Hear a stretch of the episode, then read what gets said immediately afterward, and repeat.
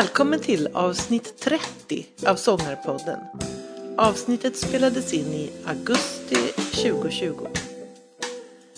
Det här avsnittet sponsras av Icing, din sångtränare på nätet.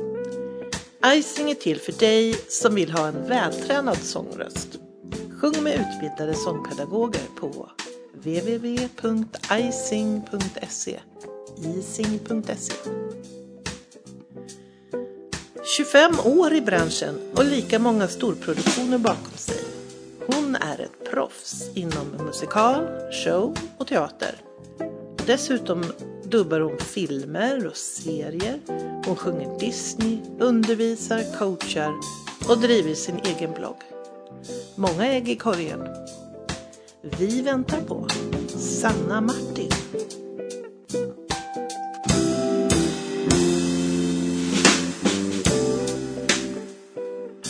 Välkommen till Sångarpodden. Tack så mycket. Vad roligt Jätteroligt. ja, att ha dig i Sångarpoddens soffa. Ja, så härligt att sitta här. Ja, nu har, det är fortfarande sommar här nu och, och det är lite varmt så att vi har balkongdörren öppen. Det är ljuvligt ju. Ja, Ja, det det kanske kommer in lite ljud här. ja Av, men det får det det, kan vi vara. bjuda på. Ja, Vi bjuder på det helt enkelt. det gör vi. Ja. Hur är du? Sonja Hedenbratt, Margareta Krook och Bert Miller.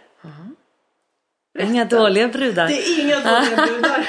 Ja, men de har liksom varit eh, under olika delar av mitt liv. Ja. Eh, har jag lagt märke till dem Ja, på olika sätt. Och det slutade med att jag skrev en föreställning om det. Eh, och Precis. deras eh, egenheter och deras eh, intryck de har gjort på mig. ja. och i vilken fas av mitt liv jag upptäckte dem. Och den föreställningen spelar jag då och då. Den heter Hon som kom före.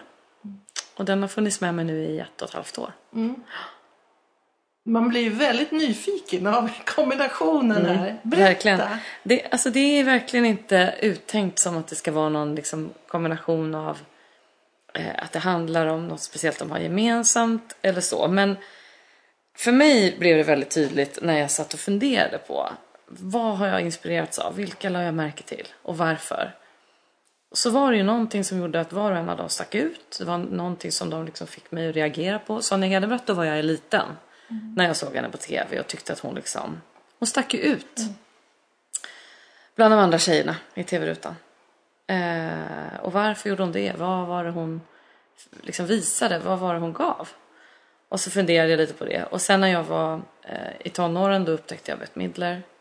Hon blev liksom en så här riktig wow-idol tyckte jag. Så här, åh, vilken kraft. Och det var som att hon också hade ett budskap att man behöver inte vara som alla andra. Och liksom, hon eh, stack ut på sitt sätt. Och hon har ju också varit så otroligt gränsöverskridande.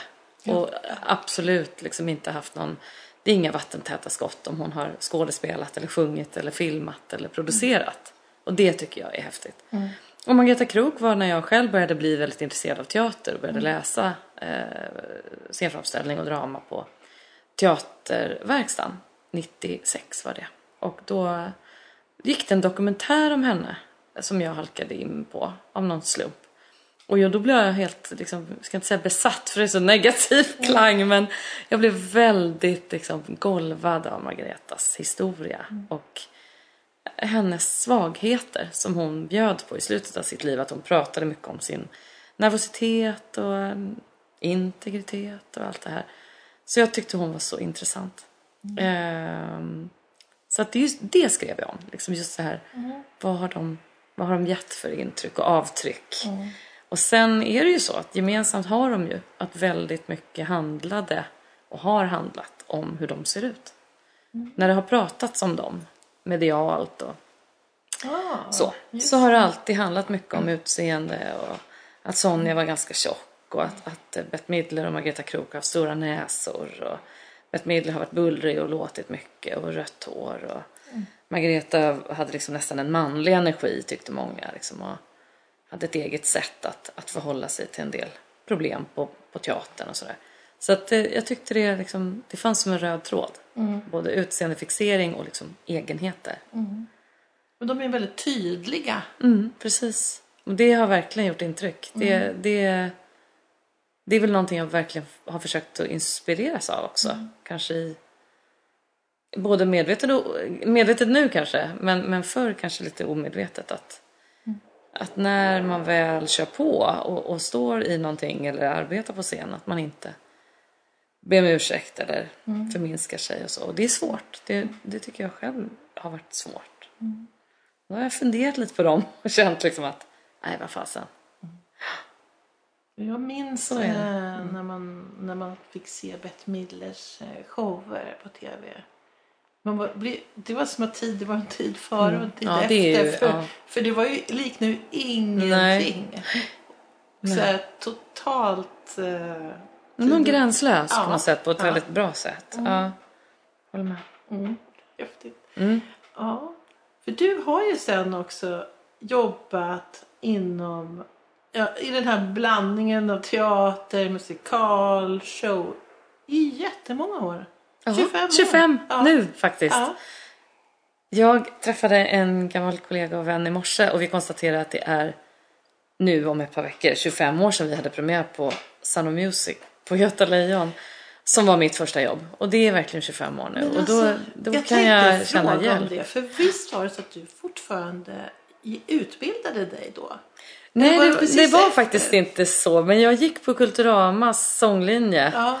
en sånglinje där ett år eh, och gjorde audition och fick jobb liksom i slutet av den utbildningen. Ja. Så att jag gick bara ett år.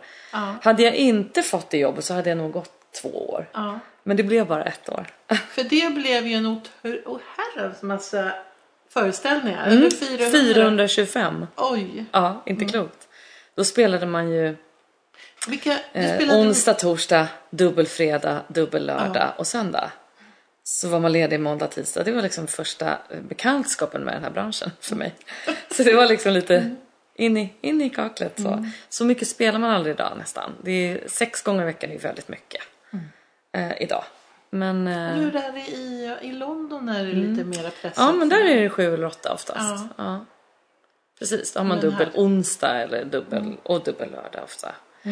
Här, men förr då på 90-talet, precis innan jag började, då spelade de på Kina tisdag, onsdag, torsdag, fredag, lördag, lördag, söndag. Så spelade de sju på sex dagar och på Sound Music spelade vi sju på fem dagar. Så det var lite grann så här, tror jag, hur, hur man valde att göra. Älskar du Sound of Music fortfarande? Jag lyssnade faktiskt på skivan, den svenska skivan, för att Mm. min yngsta dotter som är tio ville höra ja, men, hur Mm. låter det på svenska och vi pratade om den här för inte alls länge sedan. Och då är det som att det slår an en ton i mig. Men jag kan inte säga att jag älskade den enormt mycket varken innan Mm. eh, eller efter. Men själva verket har ju absolut fått en speciell betydelse eftersom Mm. vi spelade den så mycket. Och jag lärde mig väldigt, väldigt mycket. Det var ju, jag var ju 20 år och hade gått ett års utbildning. I mångt och mycket var jag ju liksom inte alls skolad. Jag var nog hyfsat mycket naturbegåvning som de tog in på, på, på liksom lust och feeling och att jag lyckades göra en bra provsjungning. Eh, på den tiden var jag ganska hes. Eh, och det blev ju en käftsmäll att liksom ha, jag sjöng ju bara typ rock och pop hela min tonårstid och lite musikal och sådär. Men bara bält, liksom starka, mm liksom, jag, hade i stort sett ingen huvudklang. Eh, så att den här resan med Sound of Music två år i rad fick jag liksom lära mig att så här lever man som sångerska. Och jag fick helt fantastisk support. Nu liksom gled jag ifrån ämnet lite kanske vad gäller eh, vad det betydde och sådär. Men, men ehm, det blev ju en skola på många sätt. Röstmässigt, te- teatermässigt. Att få stå i, i eh, vingen och titta på Meta Velander och Nils Dybeck och Tommy Körberg. Och liksom, de här som hade jobbat så otroligt länge och som hade det i, som kontroll över vad de ville förmedla på något sätt. Och den här professionalismen att liksom, ah, man borstar av sig och går in och berättar. Och, nej, det var jätteintressant och jag, jag älskade liksom. Sen, sen dess, eller det var nog då jag förstod liksom, jag, jag älskar verkligen teatern. Alltså att, att befinna mig på en teater och att få vara en del av en teater. Det tror jag många, liksom, Mm. man känner det som publik också. Att det är ju jättehäftigt. Alltså det är ju en häftig... Liksom, man, Men en och man atmosfär. förstår också att Ja, det kan vara... Det kan, men samtidigt kan man ha en känsla av att det både kan vara und helt underbart att vara en ensemble och också väldigt ounderbart. Ja, vissa jag tror också det kan vara det. Ja. Det är inte så ofta jag själv upplevt det. Jag tror, jag, jag, jag tror att jag har nu gjort 25 större uppsättningar. Det har, liksom, nu har det inte blivit en per år. Vissa år är det ju inga och, och vissa år är det fler. Men jag har för mig att det är 25 eller 26 större professionella uppsättningar jag har gjort. Och det är inte så att jag har skira, skära minnen av alla stunder alla år. Absolut inte. Vissa har varit mycket tuffare än andra. Men i stort sett så finns det ju liksom en skärm och en lärdom i varenda produktion. Eh, för att det finns alltid någon jag lärt känna som jag har kontakt med eller det finns alltid någonting som jag minns som jag lärde mig eller något material som ligger varmt om hjärtat eller eh, så det, det finns alltid något himla gott att ta fasta på faktiskt. Men hur är det här i Sverige? För du, du har mest sjungit i Sverige. Ja, det har jag. Eh, så man kan känna hur det är klimatet för musikaler här. Är det, är det tufft? Eller för att man tänker man åker till London eller...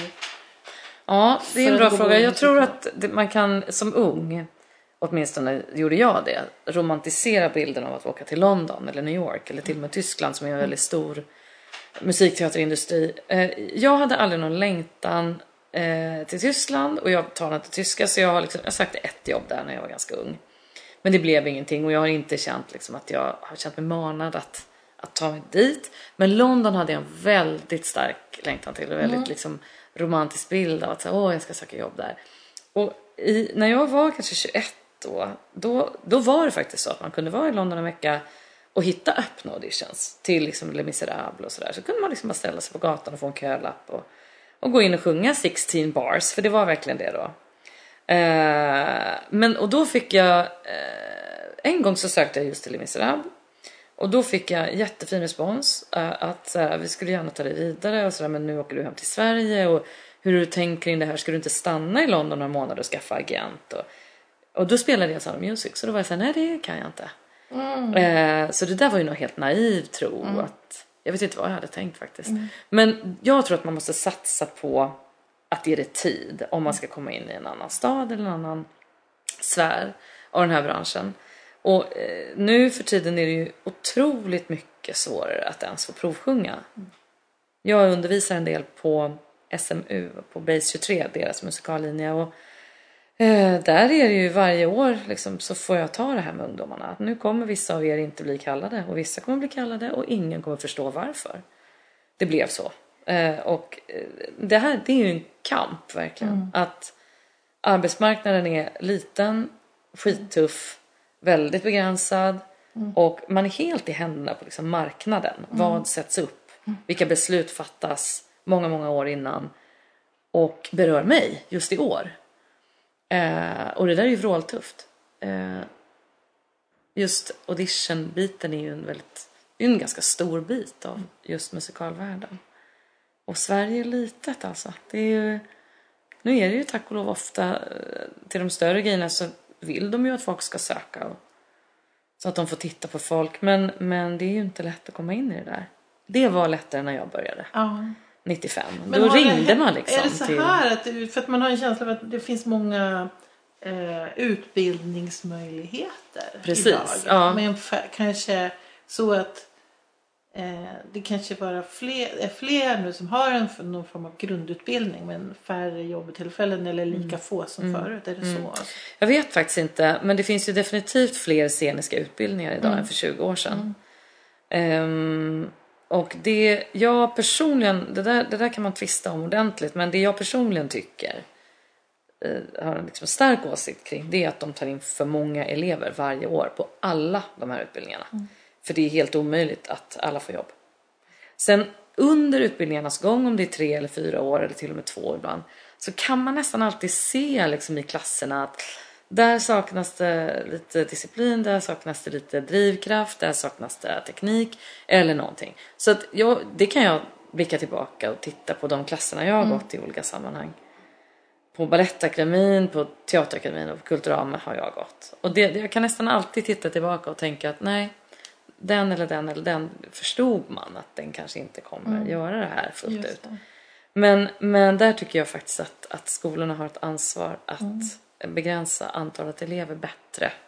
för att anpassa till arbetsmarknaden som är så Mm. snäv.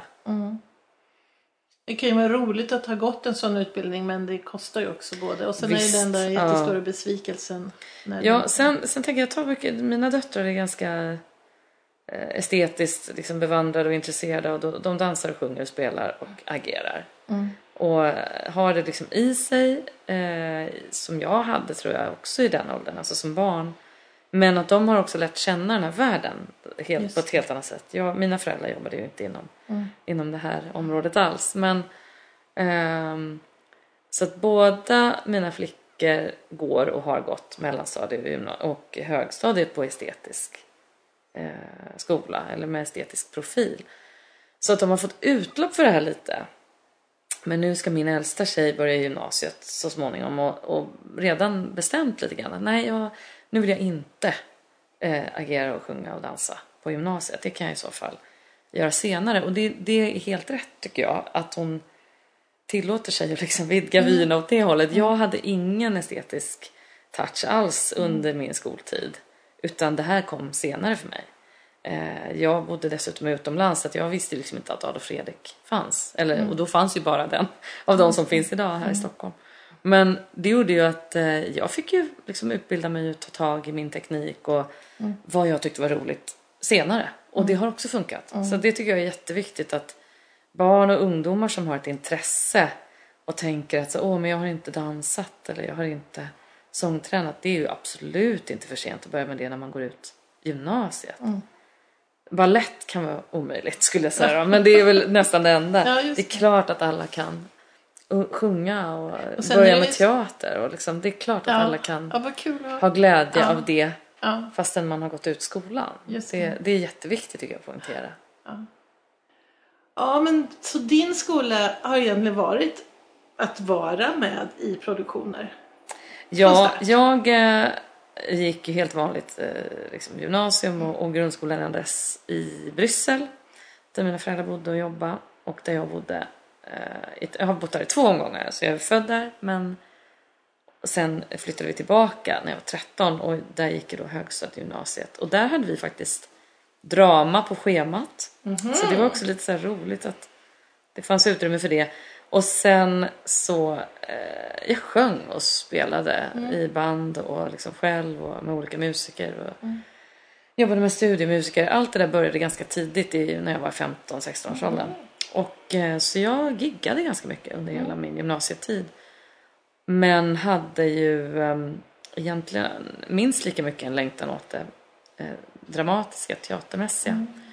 Och sen fick jag tips om att det fanns en skola som hette Kulturama där man kunde liksom prova ett år och sådär för att ehm, för mig fanns det egentligen tre saker jag var intresserad av när jag var klar med gymnasiet. Det var musik och sång och teater.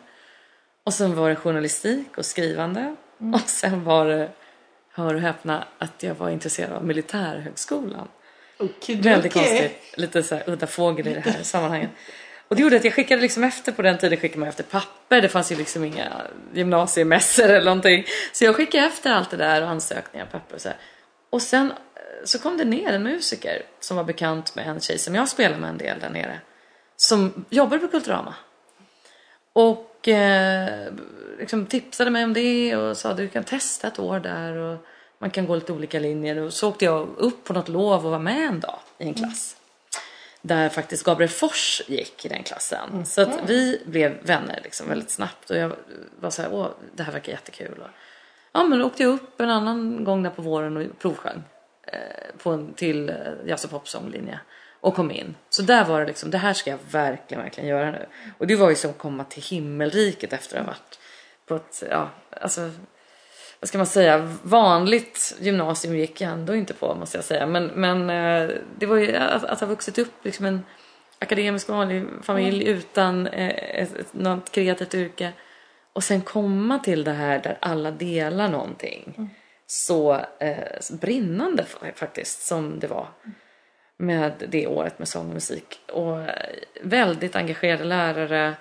Eh, väldigt kul klass. Vi var påhittiga och liksom drog igång mycket projekt. Och det var, det var ett guldår faktiskt. Att få liksom prova sina vingar. Eh, och efter det så fick jag då Sound of Music.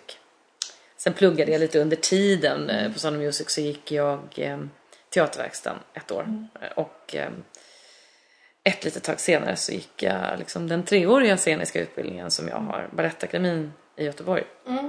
Eh, ett par år efter. Så jag hann jobba tre år och sen Ah. gick jag tre år Balettakademin. Var Lite omvänd ordning men det var inte så dumt. Nej. För då förstod man liksom vad, vad, vad, ska jag ha det här Just till? det. Så jag kunde nog applicera det ganska praktiskt. Så. Mm. Så att um, 2001 var jag färdig där. Och sen dess har jag liksom inte gått någon, eh, någon längre utbildning. Mer än att du har gjort. Exakt. Du har jobbat. Ja, det har jag gjort. Ja. Det har jag gjort. Ja. Eh, vi började ju prata om din egen föreställning men du har ju också varit med i shower. Mm. Jag tror att jag har sett dig. Kan det vara? Ja, Jonas Gardell eh, show. Ja, visst. Eh, Jag gjorde, har gjort två stycken med Ja. honom. Mm.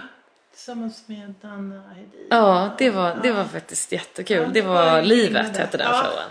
2002. Just Mm. det, jo då. Det var, ja då var jag 27 år och eh, jag hade läst många av Jonas böcker och eh, liksom, jag gillar verkligen hans material. Och eh, då skulle Sarah Dawn Finer som jag sjöng tillsammans med i One Voice eh, hon skulle gå tillbaka till Rent som de skulle spela då på turné. Så att då blev det liksom en, en, ett hål att fylla efter henne i den där showen. Och då ehm, hade väl Sara bara nämnt att hon hade en kompis som hon trodde att Jonas skulle gilla. Så träffades vi en kväll i Malmö. Och, för jag var där på jobb och de var där. Och så pratade vi lite grann och sen ringde han efter ett par dagar och sa att jag vill att du träffar mig och Paul Svendre som var kapellmästare och sjunger igenom lite grejer. Och så funkade det bra och så ville han att jag skulle åka med. Så det, var, det kommer jag ihåg som ett av de där ögonblicken där jag fick ett sånt där jobb jag blev liksom urglad över och Ja. skitstolt över att få Ja. göra. För det var, det var också det var stora arenor, det var konserthus, det var väldigt härlig miljö liksom att turnera i. Och det var Nanna Hedin var ju en, liksom, hon är ju en gudabenådad sångerska och det var ju en, ett superhäftigt möte tycker jag. Att få lyssna på henne och ja, nej, hon är också speciell liksom, i mitt hjärta efter den tiden. Sådär att ha fått vara med. Mm. Ja, men man Det kan var tänka sig, jättekul ja, show. apropå det här med att tillhöra en ensemble och så, att det måste ju vara väldigt häftigt. att tillhöra en sån produktion som åker runt. Mm. Ja, det var det. Det var jättekul. Och, men alla, som jag sa tidigare, de allra flesta produktioner har på något sätt något speciellt som, som jag i alla fall har kunnat bära med mig efter. Eh, men det där var ju också speciellt i och med att dels hade jag liksom lite ett, ett litet band till Jonas och hans texter och så här sen tidigare så jag tyckte det var stort att få vara med det. att förmedla ett budskap som många tycker är så viktigt och han når ut till en grupp, en målgrupp och, och en stor målgrupp. En liksom med folk som verkligen vill höra det här. Och det var fint att få vara med på. Och sen var det, ehm, eh, det var ett väldigt roligt gäng, vi skrattade väldigt mycket, det var en kul turné. Och ehm, sen fick jag eh, ta över igen efter en annan tjej eh, Jessica Rivertsson som också är en kompis som skulle sluta när han gjorde en show som heter Mitt enda liv som var nu 2014. Eh, så det var kul att återse. Eh, Men för mig personligen var det mer speciellt första gången. Första gången, ja jag förstår. Du nämnde Gabriel Fors och du nämnde One Voice. Och det är jag Mm. Ja. lite intresserad av. För den där kör, det är Ja. berätta om den kören. För det är ju mång, mer än en artist som har kommit, som har börjat Verkligen. i den kören. Ja, det finns nog de som kan berätta mer korrekt och, och ingående om själva kören och hur den kom till och sådär. Men när jag gick på Kulturama, det var hösten 94 jag började. Eh, då gick eh, Gabriel där också, i, fast i en annan klass.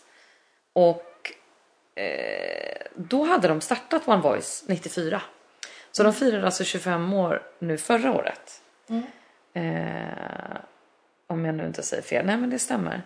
Och då minns jag att en kväll skulle de ha konsert på Gino. Det här gamla nattklubben som låg nere på Norrlandsgatan. Birger Jarlsgatan. Och där eh, var jag och tittade och det var ju en färgsprakande stor kör.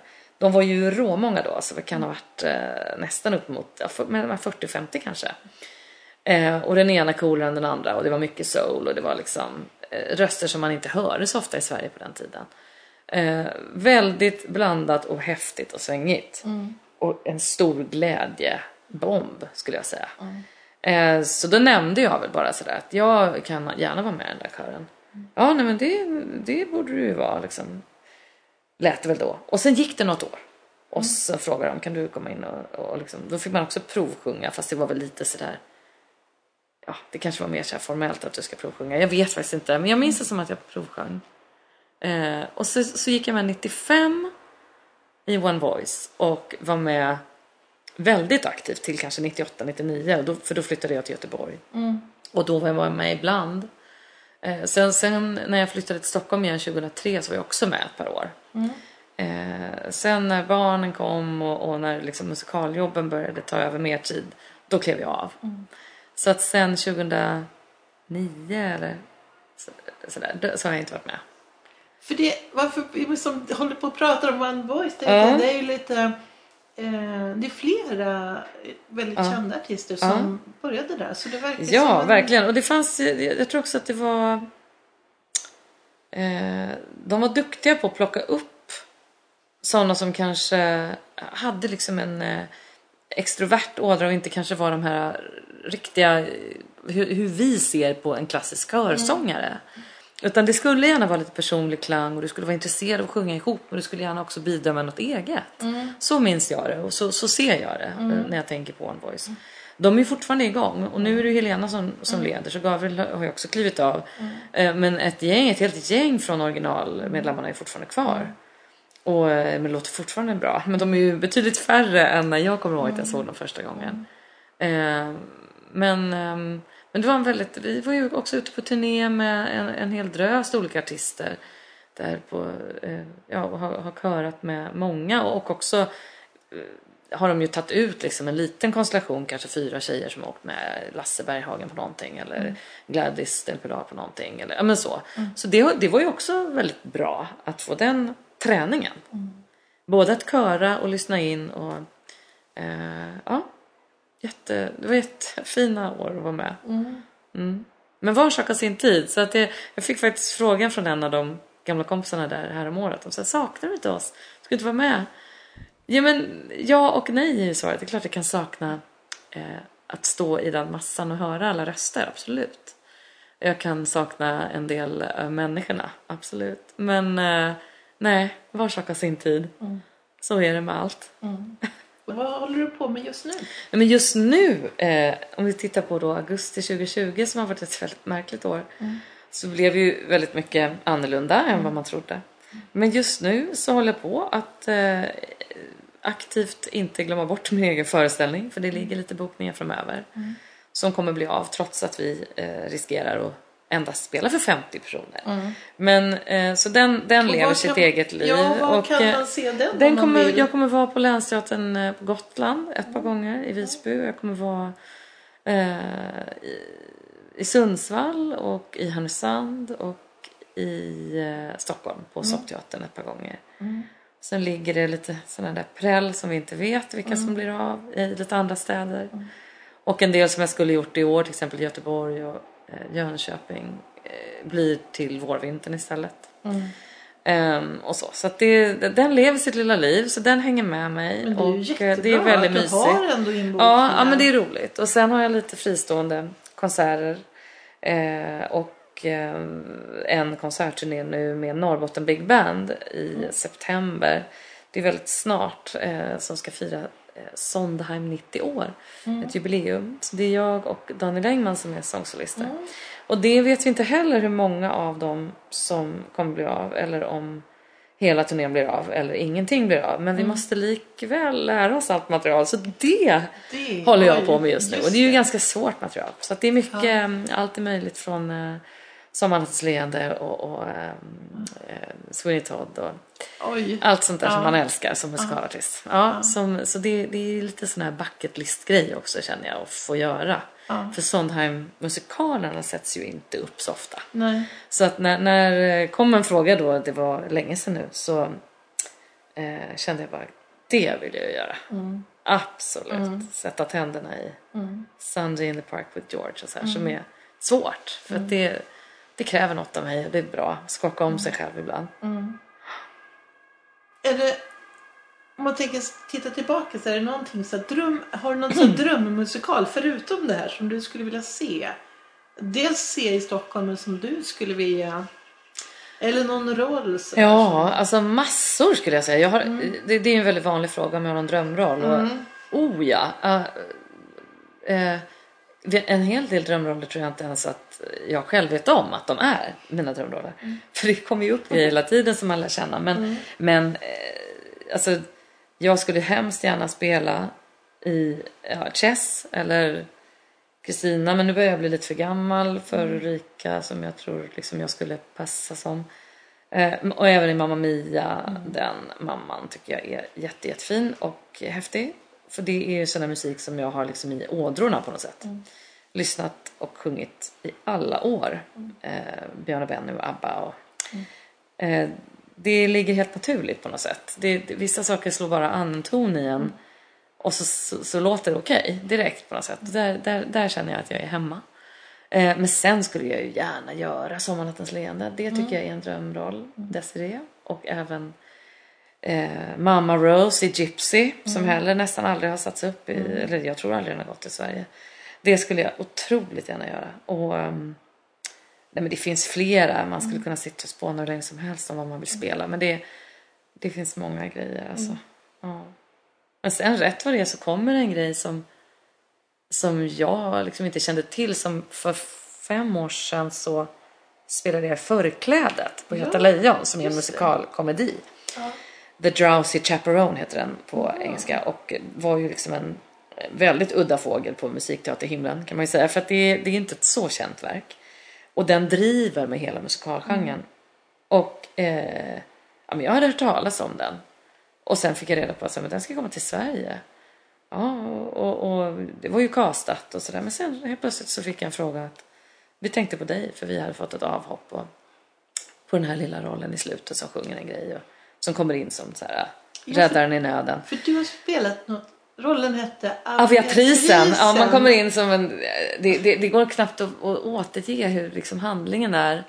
Men det handlar om ett bröllop som ska bli av. Men så kom, händer en massa grejer som gör att det knappt kan bli av. Och sen så i slutet så landar ett flygplan lite fel på den här platsen. Där eh, den här tjejen som kör flygplanet ser till att lösa det här för allihopa. Så skulle man kunna säga. Och det var liksom jag. Och där, det, det var en liten roll som jag tror i effektiv tid var en kvart lång av tre timmar.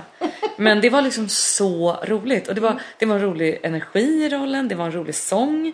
Det var, det var utmanande för mig för det var en sån här fräck och man skulle vara liksom energisk och ta plats. Och Jag tyckte inte det var helt typecastat för mig. Nej. Men jag blev så glad att någon tyckte att det skulle passa. Och jag kommer ihåg att det var Edvard af som var regissör och, och PM Andersson som var koreograf. Och då, alltså jag vet inte hur de minns mig från det där men jag kommer ihåg att jag var jätteosäker. Eh, kan jag minnas på, på repetitionerna och sådär. Men, men att sen när vi spelade så var det liksom hur roligt som helst. Och det hade jag ingen aning om att det skulle bli en sån drömkul grej att göra. För att det kände jag knappt till innan. Men det, det är en av de finaste, roligaste grejerna jag har fått vara med i tycker jag själv. Sen är det också svårt att lista. Så här, vad har varit det roligaste? det är svårt att säga. Men... Men är det, det är ju, man, har du någon som castar dig till det där som du inte kunde ha tänkt? Det här att det skulle passa dig. Det är ju ganska intressant. Jag vet, det har hänt många gånger. Någon ser någonting. Ja men det där. Och så får du plocka fram det in, inuti ifrån så att säga. Verkligen, och det är väl det, är väl det som också är... Eh, du frågade innan hur, hur marknaden för musikaler är. Eller hur det är för musikaler i Sverige. Och det jag kan säga om det är väl att det är något tröttsamt kan jag känna att det fortfarande finns en, en väldigt lätt stämpel kring musikteater och musikal. Att det skulle vara någonting lätt och att vi inte är riktiga inom citationstecken skådespelare. Ja. Men det, det, det kan jag märka. Jag känner inte Så så mycket så. jämfört med Ja, men jämfört med, ja precis, Ja, att man till exempel inte eh, inte skulle tycka att det liksom är lika, eh, alltså att det inte finns någon tyngd i, i, Mm. i, i skådespeleriet till exempel. Eller, Eh, ibland kan det ju snarare vara så att jag menar, alla musikaler är ju inte bra. Liksom. Eh, så är det ju. Alla pjäser är för övrigt inte bra heller. Men, men ehm, så jag själv är ju ingen sån där. Jag skulle inte säga att jag är eh, liksom världens musikalfan eller världens alltså musikalfrälst och har stenkoll på alla musikaler. Det har jag faktiskt inte alls och aldrig haft. Eh, däremot tycker jag att det är en oslagbar uttrycksform för mig. För att jag, eh, jag älskar att liksom få prata och sen när liksom för mig handlar det mycket om det. När orden tar slut så tar liksom musiken vid. Och när det görs bra, då tycker jag att det är oerhört bra. Mm. Alltså då kan, det kan förhöja så mycket av en historia. Och där kan jag bli hänförd, både som publik och medverkande. Då är det musikal när det är som allra bäst. Och det, det brinner jag för väldigt mycket när jag själv undervisar eller har hjälpt någon ibland. Att just den här liksom övergången mellan dialog och sång, att det ska vara så sömlöst som möjligt. Om det inte är, jag menar, ibland är det ju så här, ba, och så börjar det sjunga. Då, då är det liksom givet att det ska vara på ett annat sätt. Men det, eh, det tycker jag är så väldigt fint när det fungerar. Eh, men just att själva musikalstämpeln i Sverige har ju haft en lägre status än att vara skådespelare eller operasångerska eller så. Eh, Men tack och lov tror jag att det börjar försvinna mer och mer också för att många regissörer och producenter faktiskt har sett värdet av att vi samverkar. Att vi vill lära av varann. Att uppsättningar som blandar eh, skådespelare som kanske inte haft så lätt för att sjunga med sångare som kanske inte har haft så mycket erfarenhet av dialog. Ofta blir det väldigt, väldigt bra. Och man, man smittar liksom varandra med det bästa. Eh, och eh, man, man hjälper varandra eh, att bli bättre. Men sen tänker jag att det var lite knepigt för att det är ju inte en genre. Det är inte en Nej. musikgenre. Det är bara ett musiks... Eller en föreställningssätt Precis. kan man ju säga. Oh, ja. Och därför är det lite svårt. Men jag tänker som sångare, vissa, vissa musikaler kanske man behöver nästan vara klassiskt skolad för att klara. Absolut, Andra absolut. är det mera pop eller Rent som du nämnde. Då är det lite rock. Nästan Exakt, pop, precis så är det ju. Och så handlar det ju om de som sätter upp den, hur de vill att det ska låta. Ja. Att ibland kanske du inte behöver ha originalets sound utan vill, du vill gå på något annat. Som när Rent gjordes i Sverige gick man ifrån lite grann hur det var i original, vilket jag personligen tyckte var jättebra. Men såg inte. och den, alltså jag kan ju känna igen hela det här proceduren kring Va, ska jag göra det här? Det upplevde jag ju starkt när jag fick en stor roll i Phantom of the Opera nu för inte så många år sedan, tre år sedan, eller fy, fyra år sedan är det nu vi började. Och eh, det var ju samma sak där att någon såg något som jag inte såg själv. Eh, och sen gick det liksom varv efter varv efter varv av provsjungningar och jag upplevde ju att jaha okej men då det här kanske jag kan lösa ändå liksom. Men där kom ju då sångarträningen in liksom på ett annat sätt för mig än vad jag hade behövt på länge. Där fick jag verkligen jobba på. Just det. Eh, För det var högre register än vad jag hade använt egentligen professionellt. Och eh, så det var superbra för mig att få träna och få, få lära känna den delen av min röst i, i vuxen ålder helt enkelt. Vad Också sex gånger i veckan och man fick liksom tänka till hur, vad behöver jag göra för att klara det här. Och för att må bra och eh, Men kunna... hur blir det då? Om man har det rent röstmässigt? Mm. För då, det, det är inte på amatörnivå. Liksom, Nej. utan du ska sjunga och prestera inför publik flera gånger i veckan. Och då ska du sjunga ett, ett register som du tycker är egentligen skulle betraktas som lite högt, lite ansträngt. Och hur gör du då? för att... Ja, men, eh, det är ju så här har jag upptäckt, eller upplever jag ju starkt, att vi anpassar ju, jag tror att det är många sångare som ser det så och även faktiskt idrottare och dansare och sådär också, att vi anpassar vår teknik efter vad vi gör just nu. Så skulle någon be mig dra av liksom sex Fantomen imorgon och sex dagar framåt, eller fem, det skulle ju vara tufft för jag har inte tränat den delen av rösten och den konditionen på det sättet på länge nu. Men är man inne i det och jag började eh, sånglektioner åtta månader innan premiär, eller åtta månader innan repstart. Eh, och var ganska målmedveten om att jag skulle ta ett visst antal lektioner. Och ehm, jag sångtränade mig liksom, i form. Mm. Och, men inte, inte fanatiskt för att jag är, alltså som sångare betraktad är, är jag ju nog slarvigare än vad många tror med daglig träning och så. Men, ehm, men den perioden var jag inte det. Då var jag liksom disciplinerad. Då. Sen var det ju att hålla i det och det, där handlar det väldigt mycket. Det handlar om det livet man lever. Liksom, Okej, jag hade vid det laget hyfsat små barn så att jag eh, visste ju att jag skulle upp halv sju, sju. Och det är klart att det inte är lätt att kombinera med att komma hem halv tolv. Och, ehm, jag är ingen typ som är duktig på att gå och lägga mig och vila på dagen.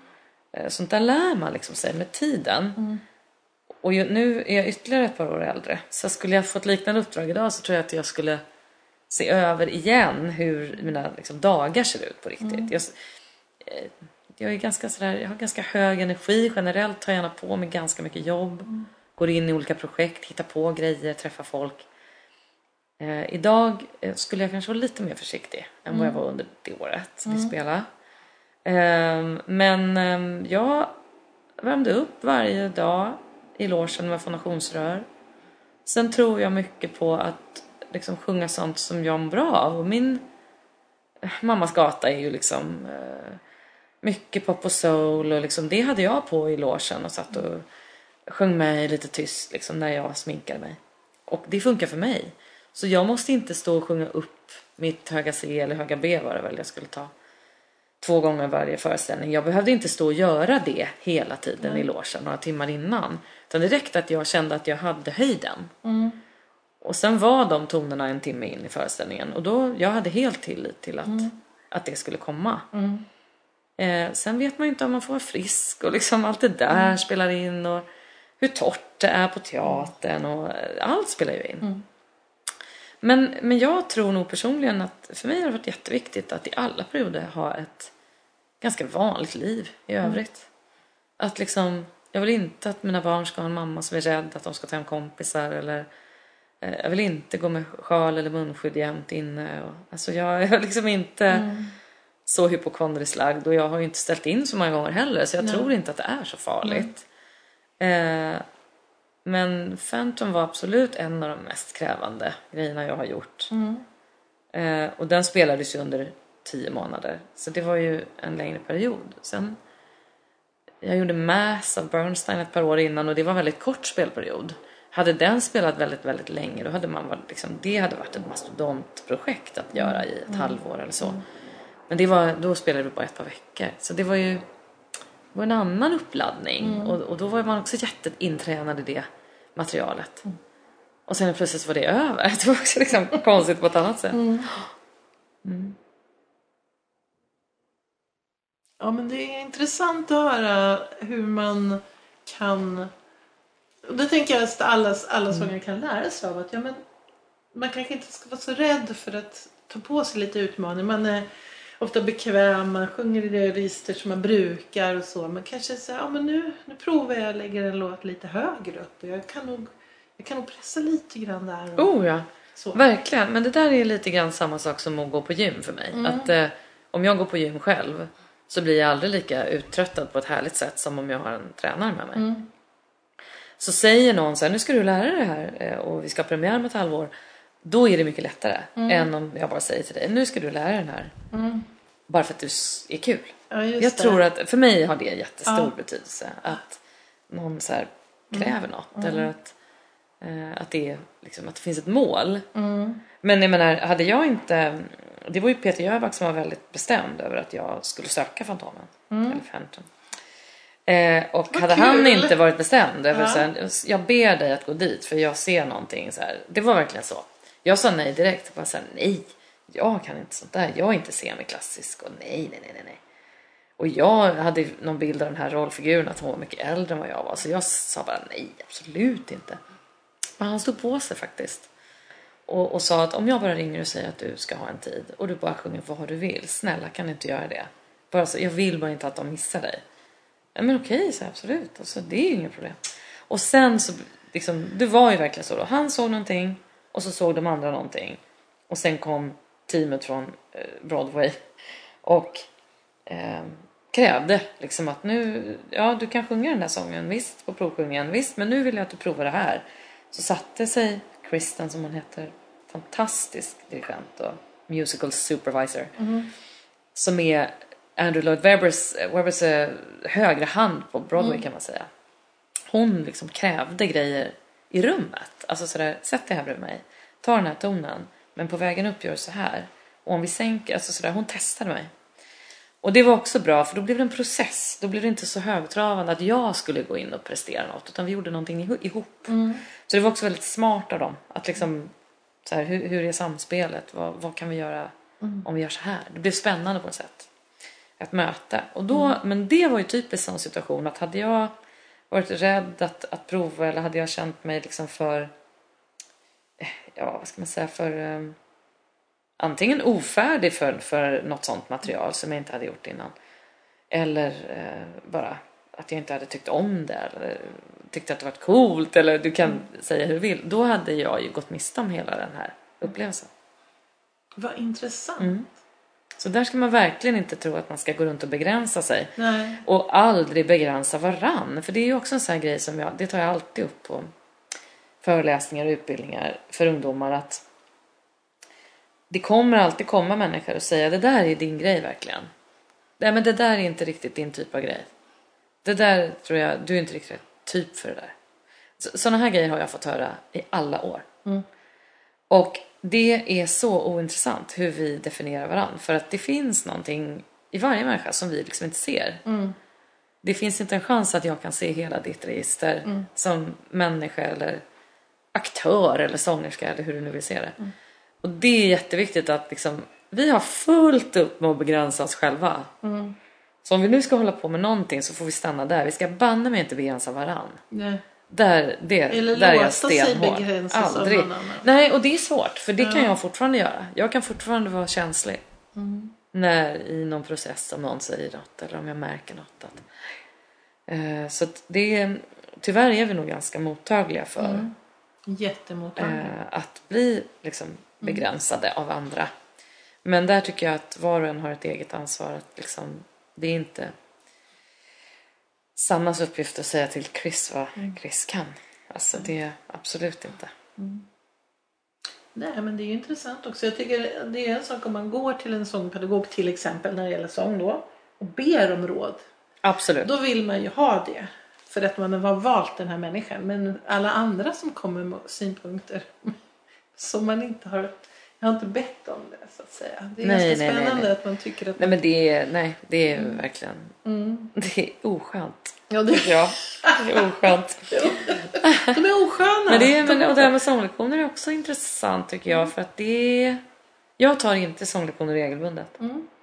Eh, men ibland kan jag Men du identifiera sjunger ju å andra sidan så pass mycket Mm. Också. Det är ju någonting att man... Ja. Precis, för det är en färskvara rent Ja. styrkemässigt och konditionsmässigt. Liksom- Absolut.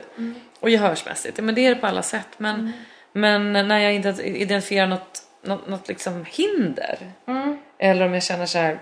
Den här tonen hade låtit så här förut. Eller det här materialet får jag inte till. Liksom. Och jag förstår inte riktigt. Och en gång var jag med i en uppsättning där de hade sänkt sig hela liksom, rollens eh, sånger ett antal tonsteg och eh, där jag kände att när jag skulle spela, för jag alternerade och var cover, så, så ville jag inte sjunga i den låga tonarten. Så då fick jag ju ta hjälp och, och säga hur ska jag applicera min röst på, på eller det här materialet till min röst. Ja. Det är ju det är inte helt lätt. Men, det, men det, så jag brukar ofta vara väldigt, väldigt konkret om jag går och tar en lektion. Så säger jag, jag är inte intresserad av att du ska hjälpa mig tolka eller jag vill inte titta på slutet, jag vill bara titta på det här. Så jag brukar vara väldigt, väldigt tydlig med jag vill, vad jag vill ha hjälp med. För att det dels kostar pengar, tid och alltså ska man ha en effektivitet utifrån den stunden så tycker jag att det är bättre att vara pinpointa det som faktiskt behövs jobbas med. Men det här touchar ju lite på en fråga som jag ställde till Vivian Busek som är jazzsångerska. Ja. Eh, och en av Sveriges absolut Ja, bästa. Fantastiskt. Ja. Och då frågar jag just när man är på den nivån som hon är och du är. Eh, vad- hur hittar man sin egen utveckling framåt och jag drog parallellen med min andra passion som är hästar och ridning. Så är de här som rider OS, de har ju, de har ju sina coacher och tränare. Och alla vet ju att de tränarna kan ju inte rida lika bra. Just det. Men de är ändå tränare och tittar och korrigerar Ja. och så. Mm. Och då tänker jag, hur gör ni som är sångare för att Mm. fortsätta utvecklas? Eller? Ja, jättebra fråga och väldigt intressant reflektion. Jag ska lyssna på vad Vivian svarade på det eh, i det avsnittet. Men jag, jag har nog inget klockrent svar alltså. Men eh, med åren Mm. och med livets innehåll som inte alltid är det lightaste så känner jag ju att man bara ska försöka utvecklas. Inte stagnera, fortsätta.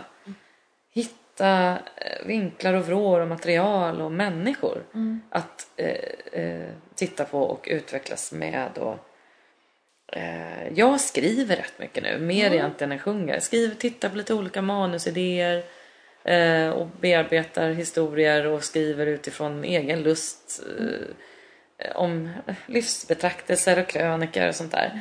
Ehm, nu är jag i en sån fas så nu sjunger jag mindre än vad jag brukar när jag spelar föreställningar helt enkelt.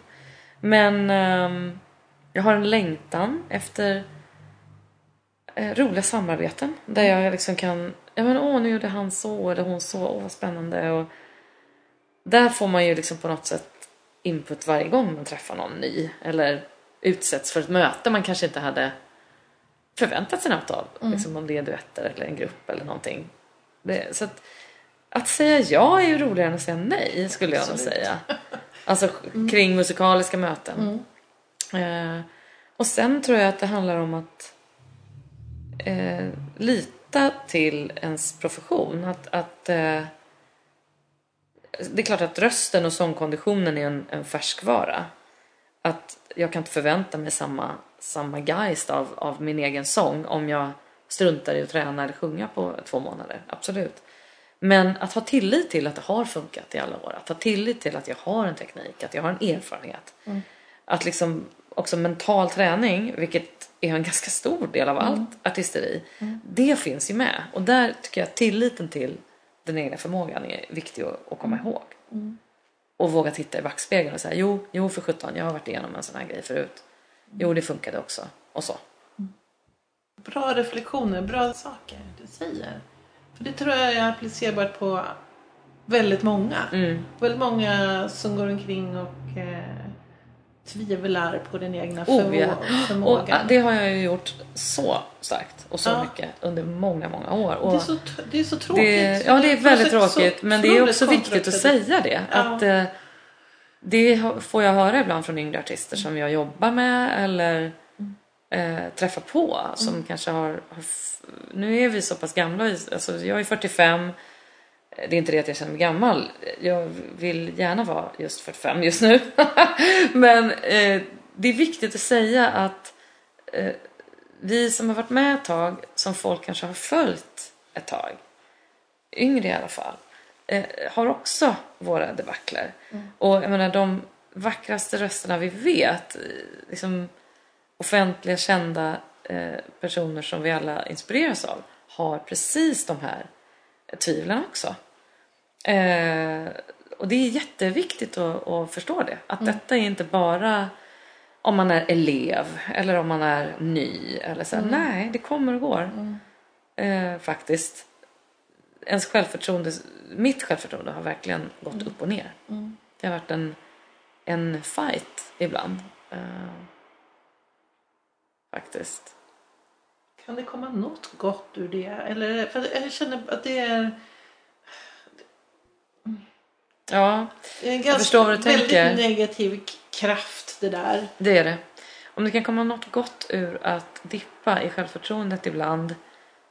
Eh, ja, jag vet inte. Men det, det är väl i så fall att man ser det mänskliga i det. Att det kanske inte spelar så stor roll exakt vilket yrke eller vilket, vilken person det är så, så halkar liksom vi dit någon gång ibland emellanåt. Däremot eh, en, en, en dos av sund ödmjukhet kanske man får. Det är en annan Sen, sak. ja, det är en annan sak. Och det, det- det, har väl jag upplevt att för mig har det inte varit en livsdröm att bli bäst, störst, kändast, stå längst fram jämt. Bara sikta på huvudroller. Det, det har aldrig varit min drivkraft. Min drivkraft har mycket mer varit lusten att få eh, berätta tillsammans, att känna kraften i bra material, att få bidra med det som jag är bra på, att eh, vara i bra sammanhang oavsett om det är musiken, ensemblen, pjäsen eller sololåten som är bra. Det har varit liksom viktigare för mig än om eh, jag har tionde största rollen eller femte största rollen. Och det, så skulle jag nog säga än idag. Däremot så skulle jag inte, eh, jag menar som ung artist, när man är kanske inte har barn, när man är kanske sugen på att lära sig dels kanske flytta mellan olika städer och dels kanske vara i olika länder. Där uppmuntrar jag verkligen alla att, att försöka prova sina vingar och, och säga ja, liksom lär er, åk runt och sådär. Eh, men jag skulle idag till exempel inte tacka ja till att vara ensemble eller kör eller en liten uppgift he- eh, i en annan ort än, än i Stockholm. Det tog jag, eh, det beslutet när jag fick barn. Och då är det en sån uppsättning som det behövs eh, folk till där jag kan bidra med något i Stockholm så, så får det en annan livskvalitet absolut. Där jag kan vara hemma. Eh, och pendlar jag då måste det vara värt någonting kreativt och, och ekonomiskt. Eh, faktiskt, att vara hemifrån. Så det, det har funkat för mig. Eh, men där måste man liksom på något sätt hitta sitt sätt. Eh, sen tror jag det beror på hur, hur oerhört viktigt det är för en att bara vara artist. För mig eh, så har jag alltid gjort lite annat också. Alltså jag har alltid skrivit saker, jag har alltid haft en fot in i ljudproduktionsbranschen där jag har liksom både eh, läst in eh, utbildningar och reklam och dubbat och allt det här. Så att jag har liksom inte stått och fallit med varje produktionskontrakt. Utan jag har undervisat har jag gjort ganska mycket i interpretation framför allt. Men är inte det ett väldigt bra råd för dina elever? Jo, också? att vidga själva plattformen. Ja, fler jo. ägg i korgen. Jo, jo, absolut. Det skulle jag säga. Ja. Eh, verkligen. Eh, sen så har jag liksom haft år där jag har Ja, jag har tackat nej till kontrakt ibland just där jag känner att uppgiften har varit för antingen för lik någon jag precis har gjort eller att jag har varit så trött på att vara hemifrån fem kvällar i veckan så att jag har känt att nej, men jag vill inte vara i musikal just nu. Och så har jag frilansat helt så att säga som sångerska och ljudskådespelare skulle jag säga då. I något halvår, ett år. Och det, och när jag släppte min skiva framförallt så var det ju en sån sak att där var det där fick den en, en eh, liten upp, eh, liksom, den fick en uppmärksamhet och en, den landade fint. Men det var jättesvårt att få jobb och åka runt och sjunga med det eftersom det var inte originalmaterial. Så att där hamnade jag i någon sån här, "Ha, oj, Ja, här var det svårt. Så att det, det har ju också varit så här, ena stunden så är det skönt att få distans från Ja. teatern. Men så fort, för mig har det varit så ofta att Hjälp! Jaha, nej gud, nu, nu saknar jag teatern och det här var alldeles för jobbigt och vad ensamt det har varit har jag känt ibland att vara sångsolist eller sångerska som åker runt och så.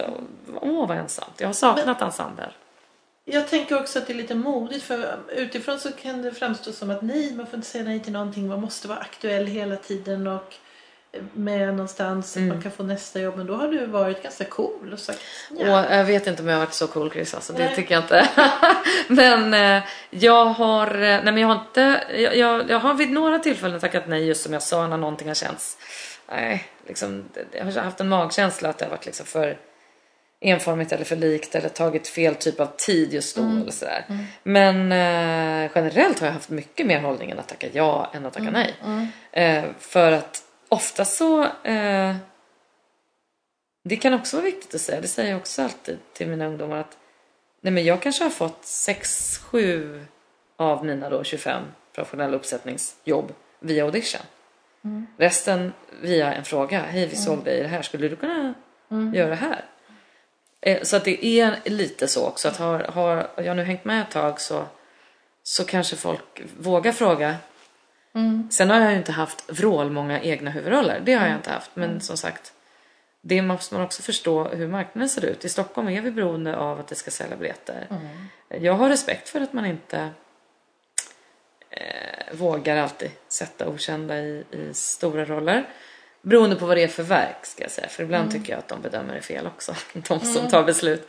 Men, ehm, men, jag, jo, men det är klart att man ska våga säga nej. Det är klart man ska våga göra det om det inte känns bra.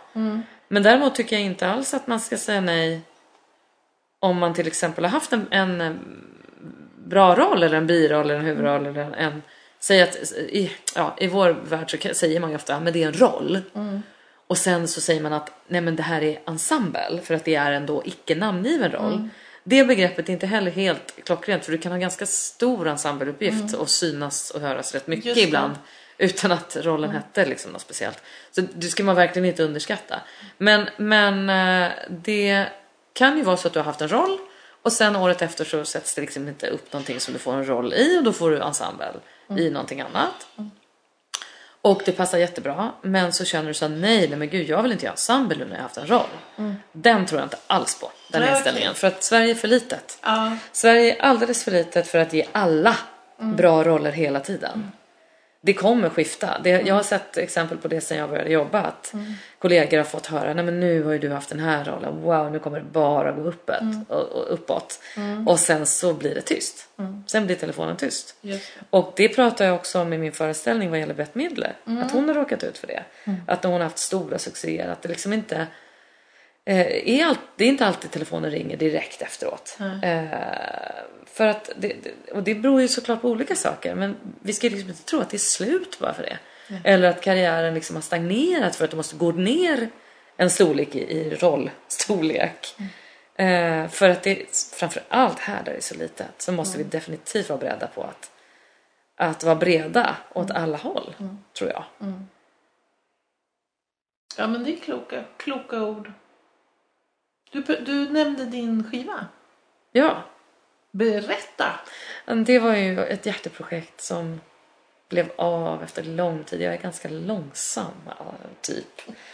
Det tar tid alltså. När man kommer på något så tar det lite tid. Så är det för mig. Men eh, jag var som ung, ja, säg 20-årsåldern där någonting, väldigt förtjust i Peter LeMarc. Lyssnade mycket på honom. Använde en sång som heter Ett troget hjärta på eh, en konsert. Vi kanske pratar alltså 98, 99 någon gång. Och eh, fick sån respons på den. Att liksom, åh, är det sant? Är det Peter LeMarc? Och ja, var den lätt fin när du gjorde det nu? Och, ja, då spelade jag in en liten demoversion av den ihop med en pianistvän som heter Daniel Palm.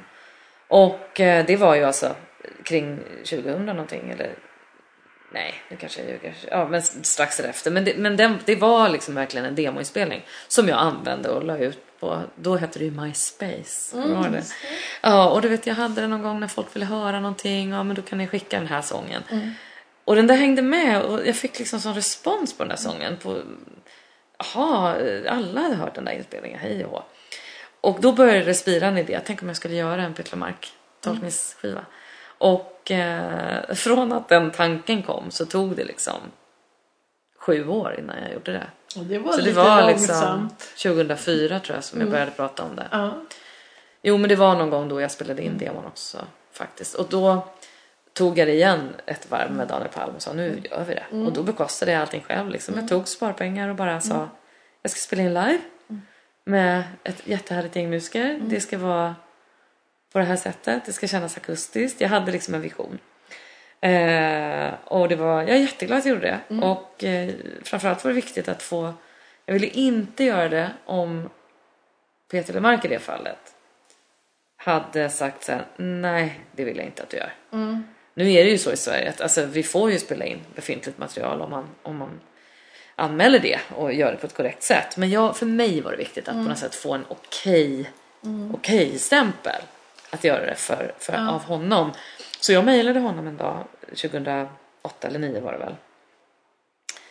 Eh, och skrev liksom att så här, hej det här är jag och jag jobbar. Då spelade jag i My Fair Lady på Oscarsteatern. Och eh, väntade vår andra dotter. Och sa det liksom att nu har jag gått och tänkt på det här så länge och nu har jag samlat ihop ett gäng låtar. Och jo, jag vill nog spela in det här liksom för att jag tycker det är så bra musik. Och jag skriver liksom inte musik själv. So far i alla fall. Eh, så att eh, jag, jag tittar hellre på det som redan finns och, och du har gjort så mycket bra så att det skulle vara okej om jag spelar in lite. Och fick ett väldigt sympatiskt svar där han sa att det var, var otroligt roligt och liksom, smickrande att någon vill göra det här. Och, och han liksom tyckte att den versionen jag hade gjort på Ett troget hjärta var bra och sådär. Och då eh, så sa han, låt mig fundera lite på om jag kommer att tänka på någon låt du kan göra. Och så föreslog han ett par sånger som faktiskt är med på plattan. Och så sa jag några som jag visste att jag ville göra. Och så eh, hade jag väl liksom lite arrangemang. Jag är väldigt kass på att spela tyvärr. Jag tar mig igenom brukspiano hjälpligt. Men jag är inte så att jag kan spela och skriva ner vad det är jag hör i huvudet. Utan jag hör och så kan jag berätta för Daniel i det fallet då, min pianist, att nu, nej, det här ska det vara så här och slingan ska vara så här. Och, Men jag är urdålig på att liksom sätta det i händerna själv. Men han är ju desto bättre då. Så att då gjorde vi den plattan, producerade tillsammans. Och den kom Vad ut i kul! oktober 2011. Mm. Vad roligt! Min rå av världen heter den. Mm. Så att det var ett jättekul projekt som jag är jätteglad att det blev av. Och att jag stod på mig inför mig själv var det ju. För jag gjorde det på eget bolag. Så att det, det var kul. Mm. Får vi se, jag har en vision om en platta till. Men Åh. det tar också tid. kommer ta sju år till vet du. Men, Ja, vi får se. men vad, är det, vad tänker du då? Jag är lite för ofärdig med den idén för att faktiskt prata om det tycker jag. Men, eh, nej, men det är nog mer en, en liksom säsongsbetonad platta. Eh, så, så- med sånger som har följt med mig eh, under ganska många år. Mm. Så vi får se om det blir av. Jag återkommer. Mm. Jättespännande. Tycker det är jättekul när man det är klart att man tycker. Men när folk genomför sina drömmar. Man får en idé. Så här, varför ska man inte? Ja, ja precis. Och det, det där är, jag tycker inte alls att jag på något sätt är bäst på det. Alltså det, som sagt, saker tar tid. Jag har, ehm, ja, som sagt, nu är det lite annat som jag drömmer om att göra före till exempel en skiva till. Så att jag har lite andra sådana där ambitioner med vad jag vill hinna med liksom främst. Ehm, men det handlar ju återigen om att liksom inte begränsa sig och att våga här, faktiskt slänga sig ut och testa. Att äh, jag hör av mig dit, det är inte hela världen. Och Ofta blir folk glada när man hör av sig och, och, och frågar något eller har en idé. Så ja, men ofta vill ju folk höra. Berätta, vad är det för något? Ja. Ja, så det är bra. En annan grej jag hade tänkt fråga dig är ju. Du har ju också gjort såna här Disney-inspelningar. Mm. Det är en annan ägg, ett ägg i en annan korg så att Just säga. Dubbat, men, ja. Ja Mm, men ja. vad spännande. Kan inte du berätta om hur, hur går det till? då? Ja, alltså jag... Och visst var det Frost 2? Eller? Nej, Frost 2. Nej, Det är Frost... modig var det. Modig är jag Modig. sjunger i. Ja. Just det. Jag är med och sjunger eh, ja, men lite ledmotiv ihop med Hanna Hedlund. Mm. Och eh, sen är jag med ja, men, alltså du vet jag så dåligt minne. Jag har inte dubbat så jättemycket stora roller. Eh, på film och i serier. Eller jo, i serier har jag gjort det. Men inte faktiskt på film. Där har det mer varit liksom mindre roller och, och sånginsatser. Men, men jag har dubbat sedan 2004 eller 2003. Och eh, det har varit allt ifrån spel till stora filmer till serier där man är en, en liten kiwi eh, tecknad eller eh, en liten eh, en stor eh, svart kvinna i en sån här live action serie som är väldigt populärt idag där det liksom är filmat inför publik i USA så, så dubbar vi liksom de riktiga människorna. Så ju- det gör jag nästan mest faktiskt eh, just nu, dubbar liksom olika serier som är en annan människa. Eh, förr var det ju nästan bara tecknat, nu är det lite mindre tecknat. Men, men det har varit eh, urkul och framförallt det, eh, det är inte heller så lätt att komma in i den branschen idag. Det var också lättare förut. Men eh, det har utvecklat mig urmycket. För att det, av den enkla anledningen att det inte finns tid att alltid vara perfektionist. Det finns inte alltid tid att säga jag är inte riktigt nöjd med den där tonen. Nej, och, och vara liksom en slags fåfäng sångare. Är inte alltid läge när det ska gå snabbt och när det ska eh, vara effektivt. Det är inte alltid det snyggaste är det bästa för serien. Eller det snyggaste är det bästa för just filmens energi. Och där, att liksom ha tillit till de här regissörerna. Eh, att nej, släpp det, det där var jättebra. Det har varit nyttigt för mig. Ja. Eh, väldigt nyttigt. Både som sångare och skådespelare. Så dubba är väldigt roligt. Det, Men det där är ju och det går i skov. Ibland har jag jättemycket dubbjobb och ibland Ja. har jag inte alls mycket. Ibland Ja. är det, nu nu är det väldigt tomt. Säger Ja. jag när du lägger ut den här podden.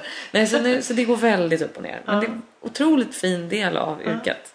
Men jag tänker vilken, vil- det är jättehärligt att du berättar det för det här är ju, det blir nästan en mental utveckling. Oh ja. Att gå från, alltså där man, man tänker som sångare att man vill att det ska vara vackert och det ska vara häftigt och folk ska bli berörda och sen komma in i någon sorts produktion där det är andra saker som gäller och man får acceptera. Och andra, Oh ja. andra, andra orsaker till varför. Ja men nu, som du säger Jag håller nu. med. Och det, det var också så... ehm, jag tycker också att det har blivit bättre med åren. Att jag hade svårare för det tidigare. Mm. Att, och det var samma sak, jag gjorde mycket studio och jobb mm. sångmässigt. Liksom, Att jag var ja, demosångerska och körade och eh, testade liksom olika eh, kompositörer ville liksom, ja, ta in mig för att testa olika grejer. Och Jag hade jättesvårt när jag var yngre att, att släppa ifrån mig liksom, en tagning Just det. som inte var kanon eller perfekt. Eh, hur kul nu perfekt är. Men det, nej, och det har ju tack och lov erfarenheten liksom kommit in och talat om att intressant ska ju hellre vara Ja. än perfekt. Just Eh, så att i, på plattan har vi flera ställen till exempel som jag minns att jag sa nej det där får vi klippa bort eller det där kan vi ta kvar, vi får ta om det där. Och sen när vi väl lyssnar på helheten så bara nej fan heller det är live. Hellre att det diffar då lite och skrapar eller så. Eh, hellre att det finns en nerv. Och, det, nej, men det, och det, nej, det tycker jag själv är intressantare att lyssna till också det är det ju. i andra sångare. Jag... Ja, det finns Det alltid något intressant i sprickorna Ja. faktiskt. Nej men det där är ju jättespännande. Man kommer från ett sångligt håll. Precis. Och så ska man över till någonting som och förstå någonting av vad är det som är spännande att lyssna på. Det är ju, ja där är vi väl alla i någon sorts... Jag hade ett jätteintressant eh, avsnitt i Sångarpodden med Anna Stadling. Där vi pratade om just det som gått, kommit från det klassiska hållet och Ja. över till att verkligen försöka sjunga väldigt enkelt och just det här med att det får det behöver inte vara vackert. Nej, det ska vara själfullt och det är hon ju expert på. Alltså, hon är ju så bra. Men, eh, men det är, hon är ju helt underbar. Men Mm. Det, precis, det är jätteviktigt. Och det, men det, där tror jag också att eh, jag kommer ju från tvärtom hållet. Alltså att jag var ju helt, det fanns ju inget klassiskt överhuvudtaget. Eh, jag sjöng liksom så oklassiskt man bara kan. Jag minns en, ett tillfälle på sånglinjen på Kulturama så Eva, vår lärare, hade Oh. Eva Bolin. Som jag tycker mycket om. Ja, vi har nog inte setts på Eva. 10-15 år men det var en väldigt bra sånglärare redan då. Men hon hade tagit fram folkvisor åt oss. Jag undrar om hon minns det här. Eh, och eh, vi fick ju uppgifter då. Vi skulle göra olika saker. Ja, okej. Och jag fick, jag gick mig ut en aftonstund. Och jag hade aldrig hört den i stort sett. Och skulle ta mig igenom den här och det låg ganska högt liksom precis där jag hade en skarv, EF uppe. Som mätt så som jag är då liksom. Och jag överdriver inte nu, nu liksom, ursäkta alla lyssnare men men jag sjöng liksom hela instuderingen som så här. Jag gick mig ut. Vet, jag pressade och pressade och pressade och jag var så hes. Men jag hade ingen huvudklang. Jag hade ingen, ingen. Alltså, så sen när hon var så här, men Sanna, kan du sjunga? Jag gick mig ut. Det var så här, jag, jag visste inte hur jag skulle göra. Det var som att jag inte hade någon röst. Jag hade liksom, du vet, jag, det fanns ingenting. För jag var så hes, jag var så oerhört otränad. Jag hade ingen hel röst på den tiden. Då var jag 20 eller 19. Men det här är ju Och du vet, jättespännande. ja men det är inte klokt liksom. Och jag, när jag berättar det här så tror folk att det är nej, du kan inte ha sjungit så. Men jo, alltså jag gjorde det. Ehm, för, så jag fick liksom återerövra, jag fick liksom, jag fick på något sätt så lära känna vad fanns ovanför det här. Jag hade jättehög bält. Än Mm. idag kan jag utan problem bälta ett E eller F liksom. Wow. Eh, men eh, ja, ja, sen fanns det ingenting och då menar jag verkligen ingenting. Så den delen, jag började hos talpedagog då eh, på Kulturama för att jag hade liksom sån, jag hade hes talröst och det var väldigt tydligt att så här, det, det, du kan inte hålla på och sjunga så här jämt för du kommer aldrig hålla. Eh, och det var ju himla tur att jag förstod vikten av att lära känna en bra talröst och sådär. Och sen när vi började jobba med Sound of Music så kom ju liksom, gav ju det ena det andra att det går inte att jobba sju gånger i veckan med den sångtekniken. Så då började jag ta eh, liksom, röstgympa-lektioner av en gammal fantastisk lärare som heter Maud Reiner.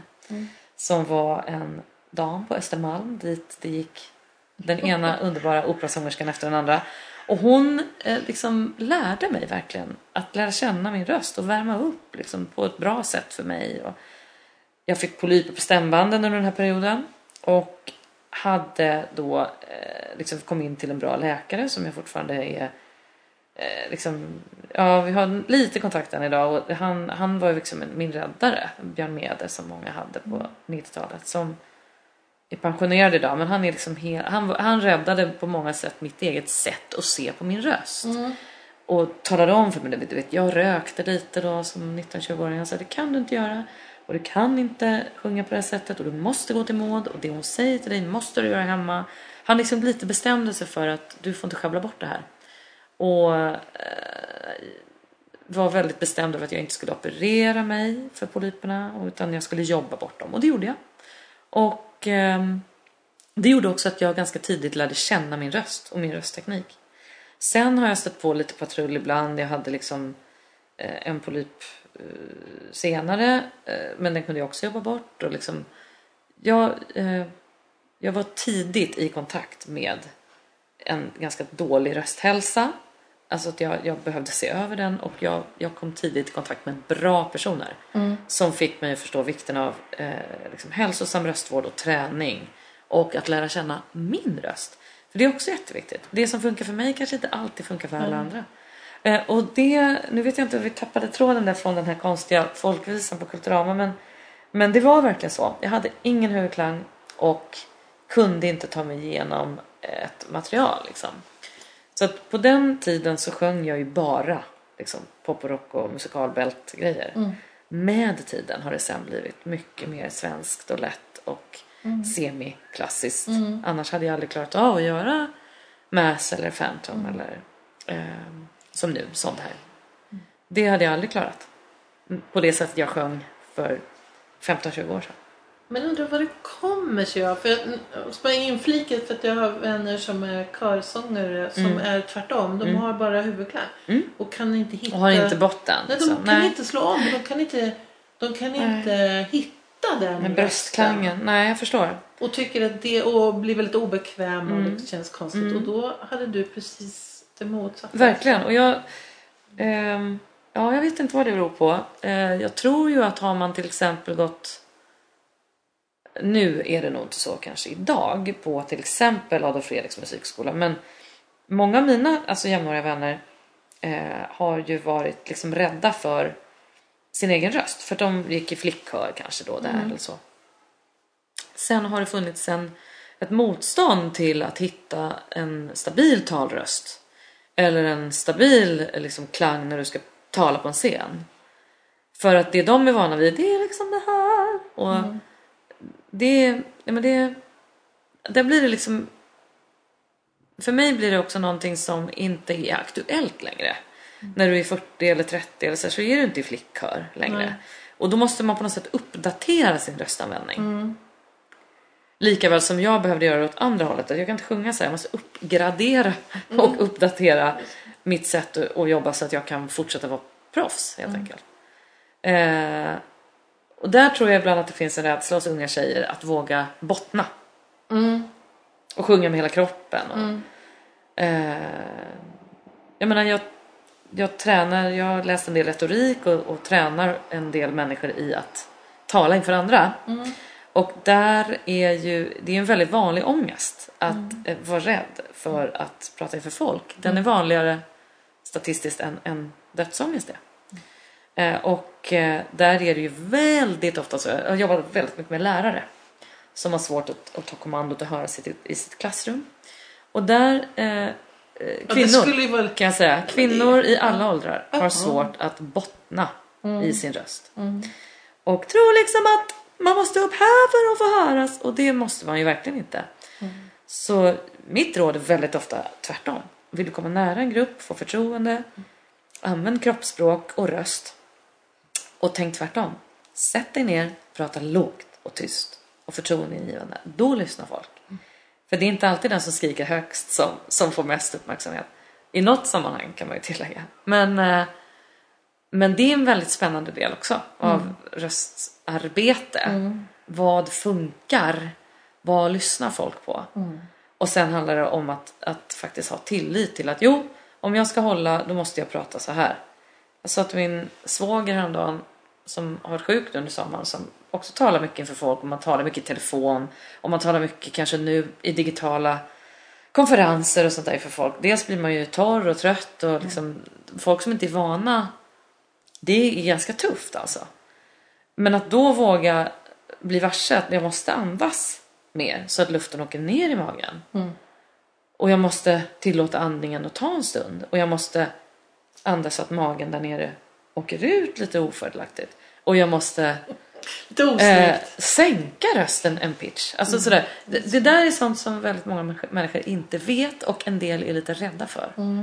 Vi är också rädda för att, att det ska få ta tid. Vi vill att det ska gå fort när vi pratar.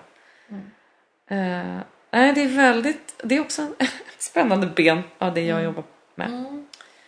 Faktiskt. Men eh, ja, det är spännande. Alla har ju en unik röst.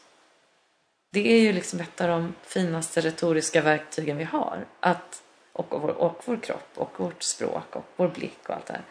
Men, men att rösten är liksom en tillgång. Men många är ju inte vän med sin röst. Ja.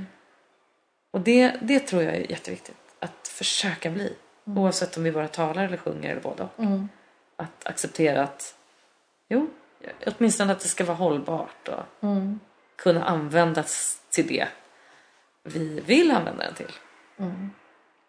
Men kanske så vi som sjunger och, och är mera medvetna om rösten. Vi måste vara det. Eh, så eh, jag upptäckte häromdagen när jag satt och klippte ett av de här avsnitten att det var förskräckligt att höra min egen röst när jag pratar. Och då har jag kommit långt när det gäller att höra min röst när jag sjunger. För det tycker jag är helt okej. Jag har, tycker om min röst, min sångröst. Men min talröst. Ja, Så att jag ja får men det där är en resa. jobbet. Ja, jag hade väldigt mycket sådana här funderingar själv när jag var Mm. yngre. Men det har jag också släppt faktiskt. Och där var också dubbning och sådär ett, ett Ja, bra det. verktyg. Att det är, så här, Ja, det är det är inte jag som avgör om det passar eller om det är Nej. bra. Utan det är någon annan som säger jo men det är visst bra. Och att eh, det är klart att jag kan störa mig. Jag, jag slarvar ju mycket när jag talar privat. Alltså knarrar lite grann. Mm. Svär också. alltså du vet jag kan, jag kan känna att ah, för att ha ett rikt språk som jag ändå har så, så tycker jag att det är, det är lite dumt. Men ja, som en parentes kan, kan vi säga att det var. Så, så ehm, tycker jag ändå på något sätt att det är skönt att inte allt är polerat hela tiden. För att i våran bransch så är allting väldigt välrepeterat. Och därav blir det liksom en polerad version av en föreställning eller en person eller en röst som vi ofta får se. Och jag kan tycka att det är lite skönt att det inte är så varje dag i veckan. För mig i alla fall. Vad kul. Vad mycket eh, bra saker du säger. Och ändå nu så kommer jag säga... Jag kommer fram till en punkt förstår du. Okej. Alla som är med i podden får eh, komma med tips. Och då blir det så här tips, ja det kan vara vad som helst. Men man tänker sig de som lyssnar på podden. Mm. Alla är intresserade av sång. Troligen de flesta är sångare. Ja. Vilken härlig lyssnare. Nu tycker jag ju visserligen att du redan har kommit med väldigt många bra.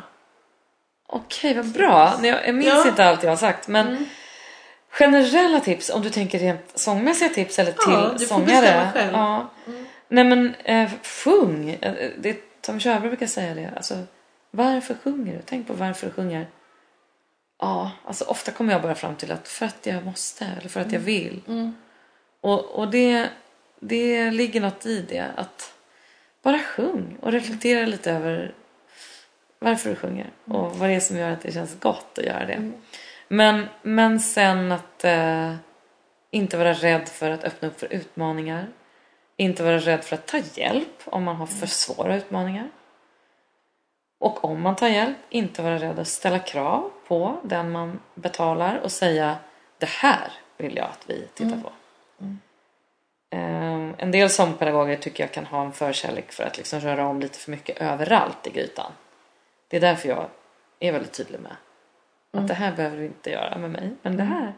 Så det tycker jag faktiskt är viktigt, för det handlar lite om en sångares integritet. Att, eh, jag fick faktiskt tips av en fantastisk sångare som heter Olle Persson. Som är underbar, som jobbade med Mass. Som, han sa till mig inför Phantom of the Opera att gå inte till den sångpedagogen och gå inte till den. Han hade verkligen så här, få inte föregå till dem för de kommer vilja göra om allt. De kommer inte tycka att det du har sjungit hittills är tillräckligt fint. Eh, Så det var väldigt bra, för en av dem hade jag faktiskt tänkt att ringa. Eh, Men så att så är det, ingen ska helt enkelt göra om. När saker inte alls behövs göras om. Vi ska bara förädla, förbättra och utveckla. Och försöka hitta det som är unikt med våra röster. Och, eh, och välja sånt som vi mår bra av och, och sjunga. Det låter helt fantastiskt. Mm, jag ska försöka leva efter det själv också. jag tror att många sångare och artister har en enorm kärlek till ett uttryck. Eh, och i det här fallet liksom ett sångligt uttryck. Och där, där tycker jag att det är väldigt viktigt, som jag nämnde, att vi inte begränsar varann. Och att vi försöker att inte begränsa oss själva heller. Utan ehm, både våga kasta oss ut men med övertygelse och kärlek fortsätta göra det vi tycker vi är bra på. Åh, vilka fina ord.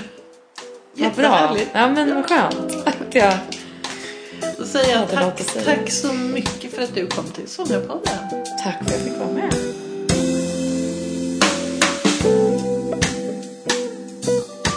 Du har lyssnat på Sångarpodden. Och vill du ha mer information eller få länkar till artister med mera så gå då till vår egen webbplats www.sangarpodden.se Du som är sångare och tycker att det är svårt att hålla igång din sångröst. Kolla in Icing, din sångtränare på nätet. Gå in på www.icing.se ising.se så får du veta mera. Vi hörs!